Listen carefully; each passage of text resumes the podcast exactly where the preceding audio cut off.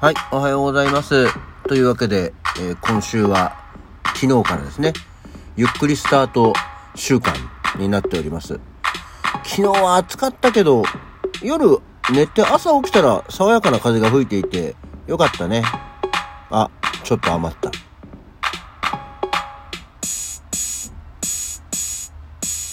はい。改めましておはようございます。6月19日の月曜日午前7時55分、起き抜けラジオ西京一でございます。ね、えー、本当はでも昨日寝る前に、そろそろ夏掛けの布団に変えようかなって思ってたんですけど、見つかんなくて、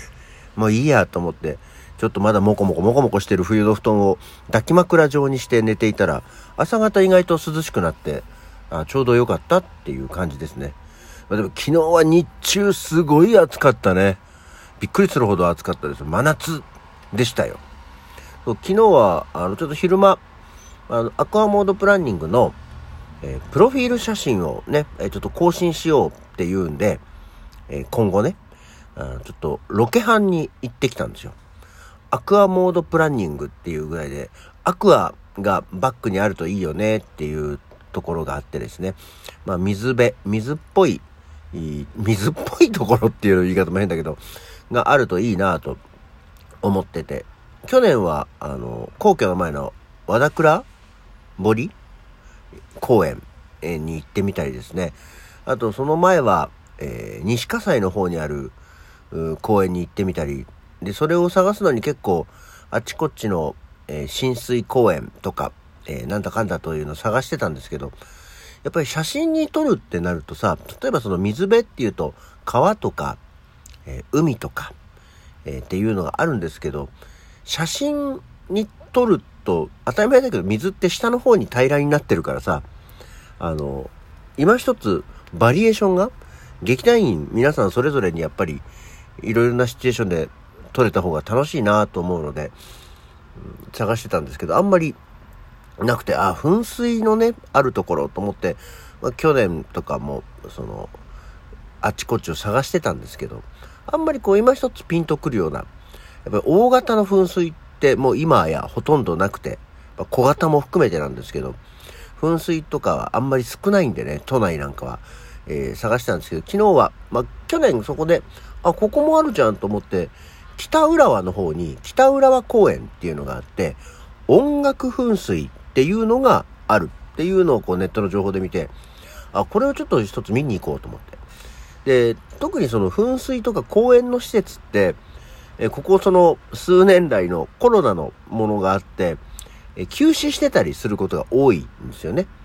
えーなので、どうなんだろうと思って、えー北浦和の、北浦和公園っていうところに行ってきまして。そしたらまあ、あの、音楽噴水という名の通りでね、大きくて、あ久しぶりに、あこんな大きい施設の噴水なんだと思って。で、え2時間に1回ね、えその噴水が音楽に合わせて噴水が出るっていうものだったんですよ。で、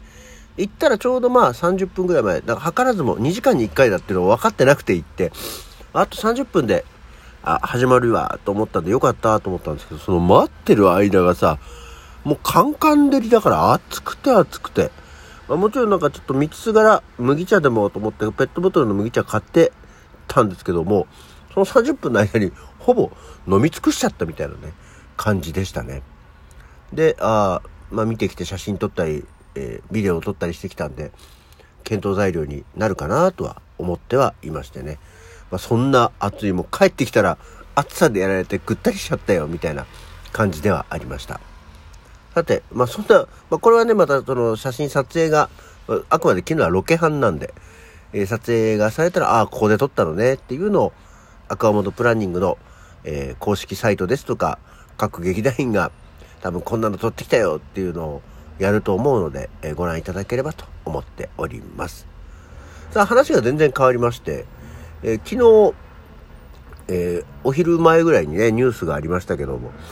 えー春日サンキュー照代、春日サンキューさんが亡くなりました。ね。あの、地下鉄はどっから入れるんでしょうね。これ考えると夜も眠れなくなっちゃうっていう漫才でおなじみの、ね、えー春日サンキューさんが亡くなりましたっていう、まあ、ニュースがあって、まあ、ご年齢としてはもう、すごくお年89歳なんで、もう超ご高齢ですからね。あ、まだ生きてたんだ、春日サンキューって思ってはいましたが、えー、なんか、この何？死因っていうのがさ、先月17日に緊急搬送された都内の病院で胃潰瘍の傷からの出血多量によって亡くなっていたことが18日分かったっていう。胃潰瘍の傷からの出血多量で亡くなった出血多量で亡くなったって言われる人、あんまり見たことなくて、出血多量、なんかすごく、ね、むごたらしい感じに聞こえるよね。まあ確かになんかその、ニュースを見たら、胃潰瘍の傷から出血が止まらなくなって、えー、上から下から血が出てしまって入院をしていたそうなんですよ。で、えー、まあ、今落ち着いてた、で、介護とかを受けて、えー、ただビールとかも飲むぐらい、え、そんな感じの、まあ、89歳のご老人ですからね、え、っていうのだったんですけど、まあ、容体が急変して、えー、まあ、亡くなったということだったんですけど、もう、出血多量で亡くなったって言われると、え胃潰瘍が原因でとかでいいんじゃないかと思うんだけど、そこをセンセーショナルな感じに、いや、事実だとしてもですよ。センセーショナルな感じで言う必要あったのかね？ってちょっと思ったりもしました。ね、あの、元奥さんのは、あの、今再婚されて奥さんいらっしゃるそうなんですけど、元奥さんのその、春日照代さん、ね、こちらはもう、ずいぶん前です。1987年に51歳の時に亡くなってたということなんで、私たちがテレビで見てた春日照代、えー、ツッコミの方の奥さんは、今の私よりははるかに若かったっていうことだよね。うん、なんだったら40、40代半ばぐらいだったっていう。そうか。そう、本当にこう、昭和の女性の方は特にお化粧が濃かったり、髪型が、お笑いの人とか芸能の方ってそうですけど、髪型があったりとかで、とにかく、年上も年上に見えてるっていうね、えー、ことは、まあ前もよく言いましたけど、もうだって美空ひばりの亡くなった時の年を越したよ私たちは。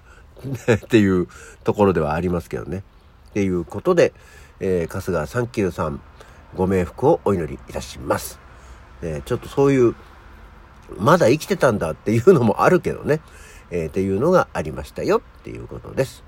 さて、あと忘れないうちにやっておこう。えー、これも一応ね、時期は時期のものなので、えー、七十二項。はい。えー、今回帽子の真っ向、末向というんでしょうかね。えー、明日、6月20日までの期間は、梅の実、黄ばむということでして、梅雨入りと同じくして梅の実が、えー、薄黄色に色づく頃、えー、梅雨、梅の雨ね。梅の雨ね。えー、梅雨という言葉は、梅の実が熟す頃の雨という意味です。カビが生えやすい季節なので、梅雨と書くこともありました。という、いや、今言葉で言うとね、あれなんだけど、カビ、あの、一文字の漢字のカビですよ。行人弁に山書いて一書いて黒書いての文っていうね。